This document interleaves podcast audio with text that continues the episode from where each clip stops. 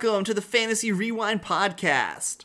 I'm your co host, Dylan Stoll, and I'm joined as always by my friend, Michael Whifford. When in doubt, follow your nose. So today, we're going to be wrapping up Rings of Power with the coverage for episode 8 titled Alloyed. And it's actually titled Alloyed this time. No idea what happened last week, but we're here with Yeah. the right title now. Sorry about that. Yes, last week's episode was The Eye. Apologies on that one. So, get, before we get into our um, season breakdown and the episode breakdown here, because this is the season finale for Rings of Power, uh, we are going to give out the typical reminders. If you want to get in contact with the show, you can send us an email, which is fantasyrewindpod at gmail.com. If you want to get at us on Instagram, that is at Fantasy Rewind Pod. And on Twitter, we are at Fantasy Rewind. All right, without farther delay, let's jump into the rewind. Fantasy. Fantasy. Rewind. All right. So, overall impressions of this episode, Dylan. I'll let you go first. Oh boy. Okay. so overall impressions of this episode, I think it was really rushed. Um, I felt like they kind of went from zero to sixty with the reveal that Halbrand is Sauron. Um, I think that there was a big um, MacGuffin in the beginning when the people in white announced that Gandalf is Sauron and then they were quickly rebuffed later on. But yeah, anyways, we'll get to all of that. Um, yeah, just my overall thoughts were that I felt it was a lot more rushed than the rest of the season. I didn't think of it that way before, but I would agree that we finally got a lot, a lot happen, right? A lot happened right after we said nothing big was going to happen. Yeah, I know. I have to say that this episode I was really happy with after watching it because I feel like now we can actually start this series. You know, all these pieces are in place. We have like very interesting storylines sort of going out from this now and I'm like, "Yes, all right, Rings of Power, let's go. I'm ready for this se- this show to start now." And the season one is just ending. I know that's, but this episode did so, so much good. I think, in, for me at least, in terms of you know some of the character development and the reveals, and like some of this stuff's out of the way. Like the cutesy playing with Halbrand being Sauron's kind of out of the way. We know it's Gandalf. Like okay. So now we have some interesting things actually happening with these characters, and I'm, I'm excited and interested to see where it goes. Yes, I know people are going to come out and say, uh, well, Gandalf didn't show up until the third age. Well, they haven't named him Gandalf yet, and so maybe he doesn't get his name until the third age. Who knows? Uh, so there's a lot there to kind of dissect, but let's kind of go through it. I have some jottings down, and you can we can kind of stop and Yeah, talk about go it. for it. All right, so we sort of open up into the Greenwood with the Meteor Man, and I just have to say this is like beautiful, right? This whole scene in the Greenwood is just gorgeous, so lush and pretty. The cinematography, oh yes. Uh, we have the priestesses, like you said, sort of pop up, and they actually talk now. they do. They speak. At least two of them speak. There was a yes, there was a lot of talking in this episode, not just from them, but also from the Meteor Man, Yeah. which we'll talk about at the end. Uh, but they kneel to him and, like you said, call him Sauron. I in my notes I was like kneel to Gandalf, calling him Sauron. I wasn't thrown off at all. I was like, okay, yeah, they're not going to do that. Uh, then we kind of you go through the title screen and uh, sorry, the title, you know, this intro, and then we get Galadriel and Halbrand. Halbrand slumped over. Seems like he's still able to ride. Not quite sure on yeah, that. Yeah, he one. looked more like he was like collapsed on top of his horse and kind of like just being ridden or being like dragged along by the horse, and the horse was Yeah. guiding him, following Galadriel and her horse. Yeah, uh, and then they arrive in Eregion. A Eregion. Sorry, Eregion sounds like some kind of cheese or a seasoning that goes on pizza. Uh, anyway, Celebrimbor really wants to use the little bit of mithril to fix the tree. At that point, I was already thinking, okay, he's gonna, he's creating a ring. Doesn't quite fit the vision initially laid out from uh, Gil-galad, where they needed every elf to have some piece of mithril right? Yeah, and and I wanted them to kind of talk about how they came to that conclusion a little bit more. But I do ha- have to say I like this reasoning uh, for the forging of the rings. It fits with Show lore. it fits with the show lore yes and that's what i think i liked about it is that i like that like they're making it make sense even though we still have that sword that they got rid of real fast because they realized that that was going to dig them in a, into a hole and so they used it as a stupid key to open up a dam which they could have done anyway um, this really helps us understand why they're forging the rings of power So I do have In a couple show. things that I want to bring up here, and a couple Go questions as I knew well. you yeah. would. So Yeah. they had this little teensy beansy piece of mithril that Uh-huh. Elrond brought to Celebrimbor and that Gil-galad knew existed and everything. Mhm. If they could solve all of Elvendom's problems with just that little piece, why go to the dwarves? Why was it important for them to even go after um, Durin and like have him ask his father's permission to dig for Mithril again? What was the point in all of that if they could solve all their problems with just that little teensy piece of Mithril? I think it kind of comes down to, and I mean, I'm, I guess I'm kind of making this up for them. Again, like I said, they should have explained it a little bit more. But when think about any kind of situation where you're given a little bit, like a little of something, or you don't have a very good understanding of something, you usually try to go to somebody who has a better understanding or who has the resources that you need. But if you're unable to, you know, if you're unable to successfully do what you need, you're going to use the materials you have to be to do as good a job as you can. If you're like, I mean, if you're wrapping presents and you only have like two pieces of of like uh, wrapping paper left, and it's like so late, and you know Christmas or like Christmas is the next day, you're going to grab You're just gonna put a bow on it and no wrapping paper. yeah, either put a bow on it, put it in a bag. You're going to figure out some other way to get what you need to get done. And so I think in this case, it was trying to go in that direction, but they're leaving so much open to interpretation that I Yeah. feel like I'm just coming up with an excuse for them instead of having any kind of leg to stand on. I don't See, like, like, that. to me, I just but- I don't think this makes much sense at all. And like I understand like what Halbrand said or what Sauron said to Celebrimbor about Mm-hmm. if you make it circular, it'll kind of go in and in and in and in and just kind of like perpetuate the power of itself and like strengthening itself. yeah. Which is why Celebrimbor wanted to do a crown at first for Gil-galad. And Gil-galad, rightfully so, was like, that's a lot of pressure to put on one person. Like, Yeah. who's gonna wear that crown? I'm not wearing that crown.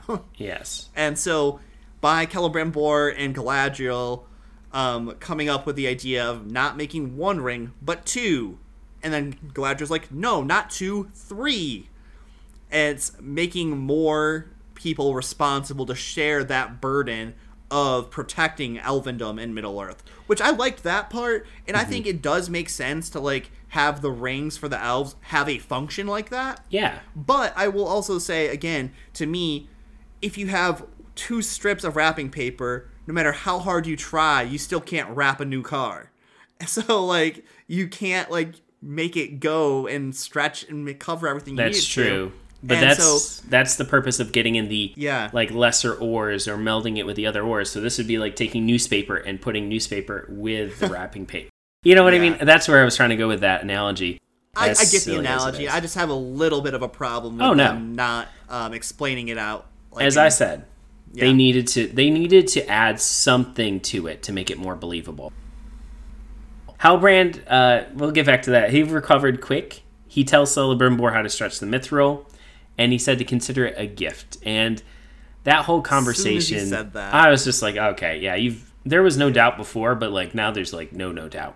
Yeah, no, no doubt. That was like confirmation for me. He might have come out and said, "Call me Annatar, the giver of, the bringer of gifts." Might Yeah. have well said that because as soon as he said, "Consider it a gift," it was like, okay, they're doing this. They're actually going through with it. Yeah. And I really liked his interaction with, like, Halbrand's interaction with Celebrimbor because it felt like throughout their, like, back and forth, Halbrand definitely had a sway over him. Oh, for sure. And I was like, ooh, this is really, really good because it makes me think about how the ring would sort of sway people who wore it, right? And you're sort of seeing that effect already with somebody who's who's uh, who's receptive to that. And, And Celebrimbor honestly, was so receptive. That is exactly the thought I had because what I wanted to bring up is for me, Celebrimbor in this episode reminded me a lot of old Bilbo.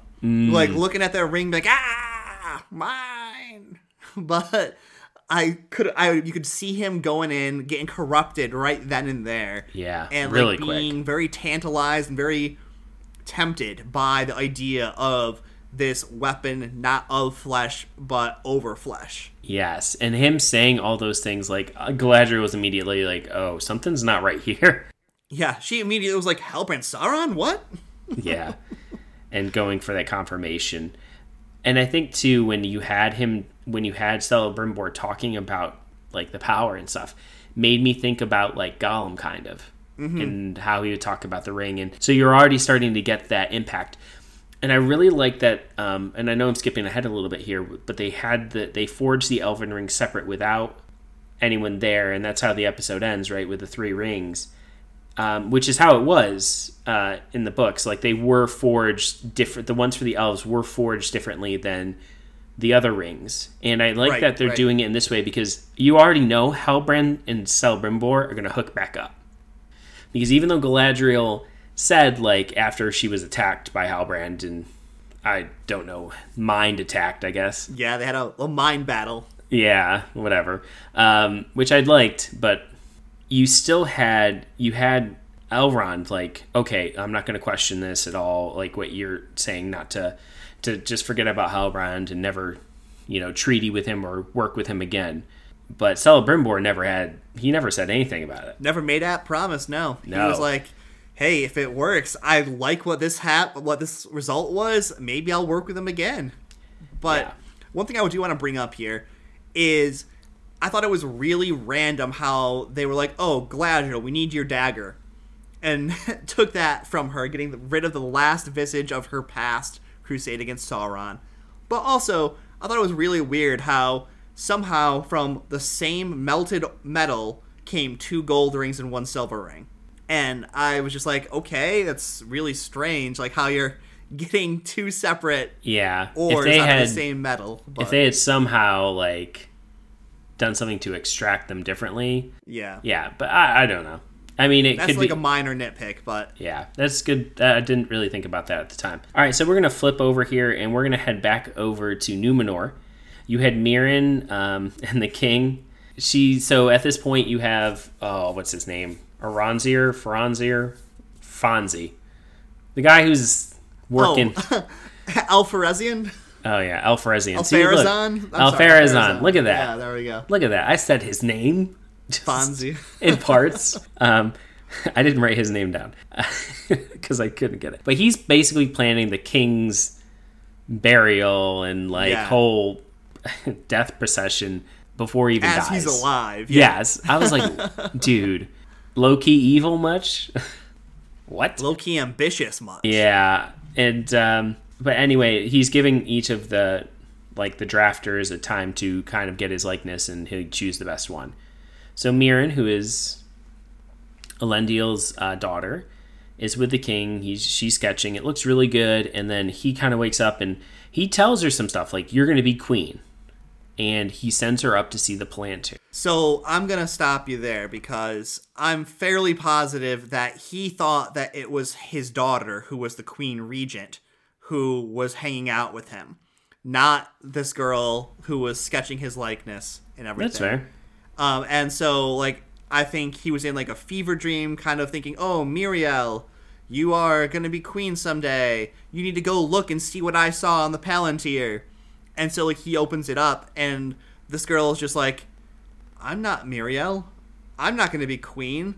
This is not. He doesn't know who I am, but I still want to look and see." So Yeah. she goes up there and she checks out the Palantir Yeah. but it it was not who it was intended for. Um, so we don't know what she, She will be saw. doing with the results of what she saw there, or if she'll report it to Alfarazan or her boyfriend, who's his son, or anything like that. But it was definitely um, intended for Muriel, who was the queen regent, who was with Elendil on the ship. Correct, but I think we're she's going to get some knowledge, and it's going to cause her to leave uh, Numenor at least, because we know the eventual downfall of Numenor. So Right, because her name is Erin, the sister Mm-hmm. Sorry. that's with her. Oh, Uh, yeah, yeah. Miriel. Miriel is the name of the Queen Regent. that makes more sense now. I was like, I, uh, okay, I think that's he, that's what he called her. That's her name. Now, oh gosh, I am the worst. Anyway, so uh, we kind of at this point we flip back into like Galadriel, and she's suspecting Halbrand. Starts researching him to find out that he is not uh, king in the South. That line was broken over a thousand years ago, Thousands of years ago. and he tells her that He told her the truth. He took that sigil off a dead man. Yeah, a thousand years ago. But then we kind of flip over and we get a really great scene with Gandalf and the priestesses. Nice, like how I threw Gandalf's name in there. And they are telling him that he is going to have to go to the lands of Rhun Yeah, to learn to control his powers. And I think that, as somebody who doesn't know anything, I've never read um, anything with Rhun really outside of if it wasn't in the Silmarillion. Um, it's not. yeah so i'm really interested because i'm like i don't know that much about that so that makes that that really gets me excited because i'm like i'm gonna have to research that a bit to, to see uh, what that's all about but they're selling him to go there to learn to control his powers and um, I, what were your thoughts on that dylan that part before we get into the whole uh, harfoots fighting the priestesses Yeah, so I have a lot of thoughts actually about the priestesses, and they kind of all meld together in like an overarching theme here. And so my first thought is, who the heck are these people? Like, we get no explanation of who they are. We don't know if they are Maiar, or if they are Istar, or if they are like some dark servants of Morgoth that survived and are looking for Sauron.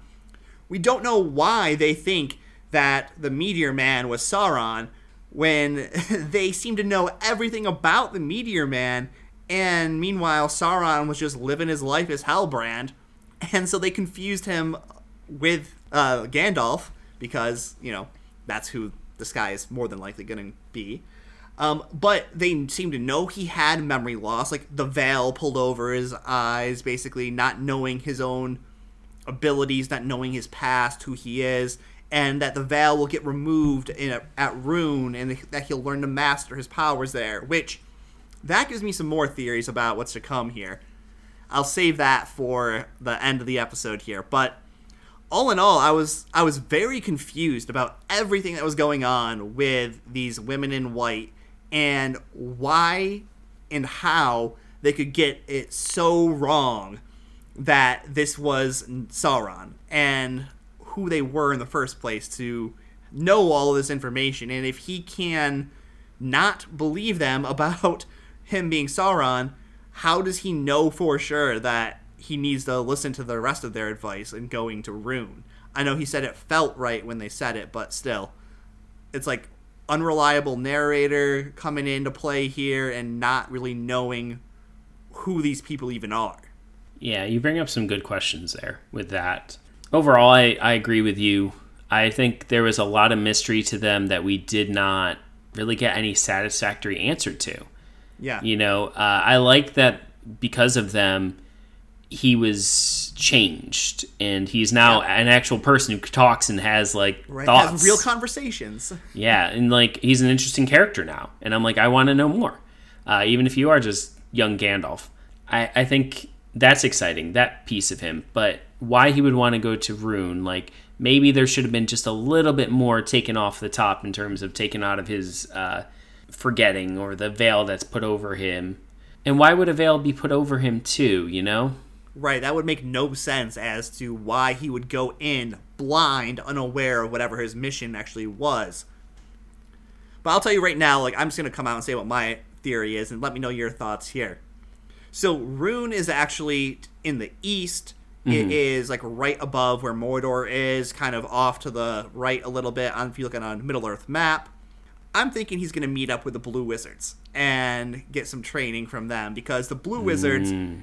In lore have been in Middle Earth a lot longer than Gandalf. So even if they're messing around with the timelines, maybe they'll still do something where like he needs to train with them, or maybe he'll train with Saruman over there, or bring in more familiar faces.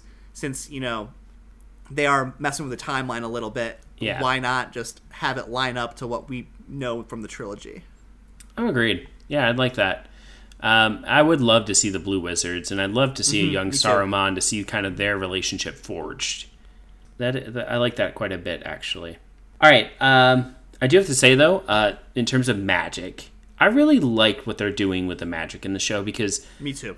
in the Lord of the Rings and even in the uh, Peter Jackson trilogy, we never really get any of it.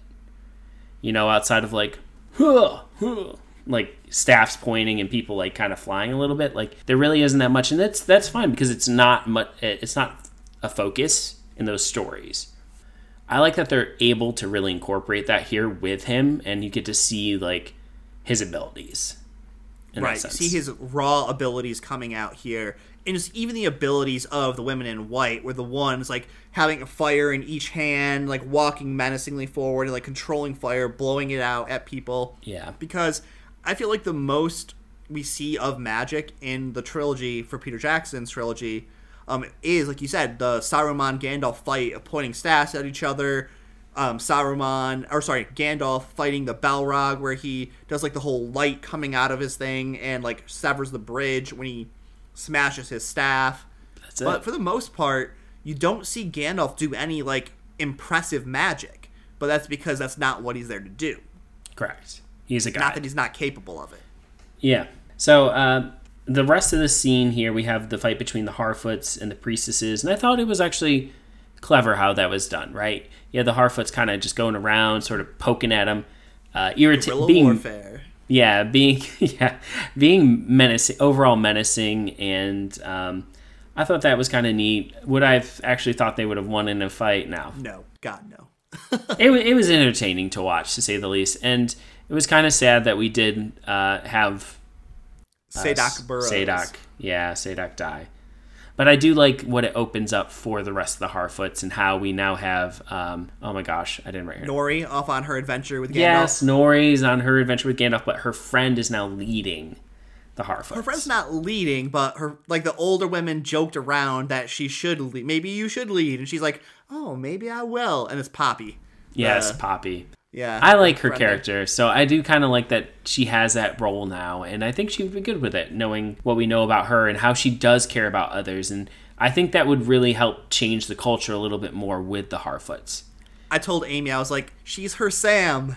Yes. And I was like, half Yes. waiting for Poppy to go. I was waiting too. I was like, when she ran up and hugged her and stuff, I was just like, oh my gosh, Sam, go with your Frodo. Right. Uh, anyway, so then we kind of go back over. We're in a on the ship. The Numenorians are coming back into Numenor. Elendil seems to be in better spirits, right? I think in this episode, it really shows the fact that in the last episode, he was just dealing with his son dying. right. Grief took over. Yeah, and uh, he seems to be in better spirits, and he and the Queen Regent have kind of struck a deal to have each other's backs. And I think that's really important because I think that's how we're going to end up them coming back necessarily, maybe without the support of all of Numenor, because we're going to have going to have some Gonna issues have here. almost like a Numenorian civil war. I feel like. I would agree with that because the Queen's father is dead, and I think it was again planned by Farazan, and I did write his name down. But it'll be interesting to see because that's going to be a huge plot point going into the beginning of next season, at least. So we come back over to Galadriel, and this is where the reveal was Hellbrand Star and Hellbrand is Sauron because Galadriel was like, "You're not a king of the South," and we had that whole conversation already. But this is where he puts Galadriel into kind of a mind trap, and it's really cool because she knows at first that this is a mind trap. Like, get out of my head, and like then it's her brother, and they're having this Right. conversation, and, and she falls deeper in. yes, has to fight her way back out, and mm-hmm. then yeah. So And- here is something else I want to say for this part. yeah, I thought that this particular scene was done really well. I liked Mm-hmm. the effects of it, but I think this is where I think they sped it up too quickly. Yeah. I feel like having a farther romance, as much as I would have hated it, develop between Halbrand and Galadriel would have made more sense if he was asking her to be his dark queen to his dark lord. Like, because it seemed really out of nowhere. It's like, oh, we fought together that one time. Want to be an evil queen? No, why not? That's, Well- that seemed way out of character and out of place for that to even be offered here. I might disagree with you because I don't think he offered her to be his dark queen so much as be his queen and he she would bind him to the light. So he's almost like you could be my like salvation and all this and trying to sort of twist it in that direction, but she kind of sees it like, okay, but I would end up being this tyrant. Yeah. And he was like, "No." He's like, "You would just be power. I would you would bind me to the light and I would bind you to power." And so he's trying to manipulate this into the situation uh, where it's he's painting it in a much better light than it actually would be. Right? right, right. And I think and that makes a lot of sense with his character. He doesn't want to hurt her. He likes her, right? He he he does he goes through like how, you know, she's impacted him and changed him and helped him to realize these things. But now he's out of time. She's figured Yeah. this out and he okay, here, let me give you my best uh best pitch Best here sales pitch, yeah. and she's just kind of like no and i thought that i really liked this scene because because of all that like what i just said i thought it was very believable. And you saw this with Hellbrand's character. He he hasn't seemed to want to be evil at least outright. I think now that she's found out and he's heading back to mordor like things are going to change and he's going to go full nefarious. Like okay uh, you know i'm going to save middle earth how i think it should be saved. And this scene was really trying to paint Sauron as someone trying to heal Middle Earth instead of conquering it in his mind, right? And that's what we know about really good villains is that they don't think they're the villain. Yeah, they're not villains for themselves, yeah.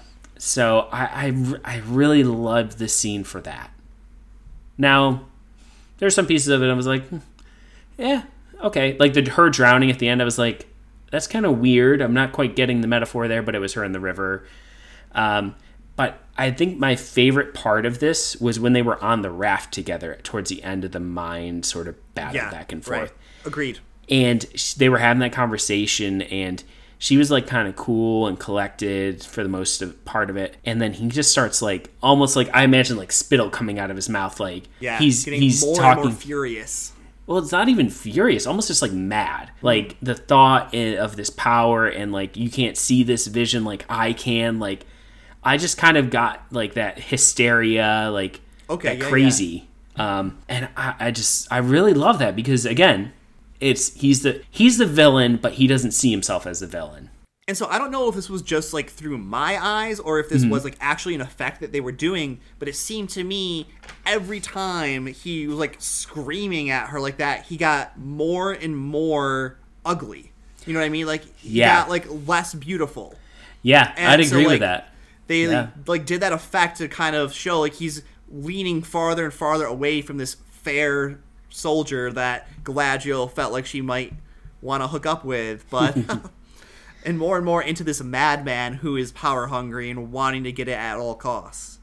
yeah I, i'm not i i thinking back on that i would agree with that. Um yeah. Oh man I, I want to end uh, because we kind of talked about everything. Because after this, we get into a scene with Gandalf and Nori, and they're going off to a long goodbye. Yeah. off to yeah off to Rhun, and I, I like that. Even though I don't believe it so much that they would just send Nori with him, I do like mm-hmm. that they're like, you know what, you you need like this is something you need. You need this adventure, and he's a good person. Even though they, I mean, they've spent months together, but Yeah, they've spent a lot of time together. More time than we've had together of them on screen because Yeah. like he has been traveling with them. He has been trying to help them. But yeah, like I felt like all in all like this last scene here especially reminded me of like conversations of Gandalf when he was in Moria. He mm. was like, "Oh, it's this way. Oh, you remembered. No, the air doesn't smell quite so foul down here. When in doubt, follow your nose." And so they're just, just- him basically confirming those same Yeah. lines with Nori here. And I'm just like, wait, you can smell Rhun and it smells good? And it's right by Mount Doom? Okay, if you say Yeah. so. um, but yeah, it was just, like confirming to me without outright saying it because Hellbrand never outright and came out and said that he's Sauron. Meteor Man never came out right and was said that he is Gandalf. We do know that he's an Istar. And again, Amy asked my wife Amy asked me this when the priestesses were like, "Oh, it's the he's the other one." It was like, "Wait, so there were two people that fell from the sky? What what's going on there?" One was And there a so- lot longer. yeah, one was there quite a bit longer. One was actually out on a raft in the middle of the ocean when Gandalf fell from the sky. Um, but either way, I thought like they said as much as they could say without saying it outright that Halbrand is Sauron and Meteor Man is Gandalf, in my opinion. But Yeah, they did. Uh, we still never under- quite understood why Halbrand was out at sea. yeah, no idea how he was out at sea, how he just so happened to be out there when Galadriel was there, Yeah. and that But whole coincidental we'll never- is still We'll never get the answer to that, just like we'll never get the answer to the whole sword being a key thing. Like Right. those things, they were plot answer. devices, and they're done. You know, Yeah. I do love the line that uh, between Nori and Gandalf, where I love that we just keep calling him that. He's good. Um, he's Gandalf. We're calling him. Gandalf. where they said that alone is a journey, adventures must be shared. I, I, I was like, like, that too. That was good. that was a really great line. I was like, yeah. I could see that being a tattoo on my body. Okay. Um. Before we get out of here, Mike. All in all, let's just say, like, what did you think of the season as a whole? And do you think there will be a season two? oh, I think there definitely will be a season two. They've spent one. They've invested a ton of money into this. I think they're Well, well. that's why I'm hesitant to say if they have not confirmed already that there's going to be a season. two. no, I think they already started working on season two. Oh, okay, good. Yeah. Um, pretty sure they've already started working on it, but overall, um, it was slow at times, and it felt like it took a long time to get going. With this final episode, and this is very different than uh, Wheel Time, I'm afraid, uh, almost the inverse. Whereas yeah, agreed. with this final episode, I feel like the show is finally starting, and I'm really excited for the future. And I think they did right in going for this time period and setting up like kind of this prequel of sorts because they're they can play with it right? And they they are starting to play with it in believable ways in some believable ways. Again i know people have brought this up lots of times where gandalf came to middle earth in the third age. Well right now he's not gandalf. He is just this nameless person. And so maybe that him realizing who he is and training with the blue wizards is when he does become Gandalf or he goes through that process and you know and then that age starts uh, you know i'm not sure on the whole timeline thing but i'm just saying like they can they can work with this stuff and they can play around with it to make it fit in some some ways that are interesting i think now we have narrowed some of these storylines a little bit too and I think that's only going to be to the benefit of season two because now we're not dealing with five or six different storylines. We have Galadriel and Elrond together. We have maybe Moria kind of on the back burner for right now, Yeah. and we have uh, the Harfoot and Gandalf Nori together. and Gandalf together. Yep. uh, Isildur and the Numenoreans. That's probably going to have to play out, but we're down to like three or four, and some of those don't have to be big pieces. They can just be small pieces for right now.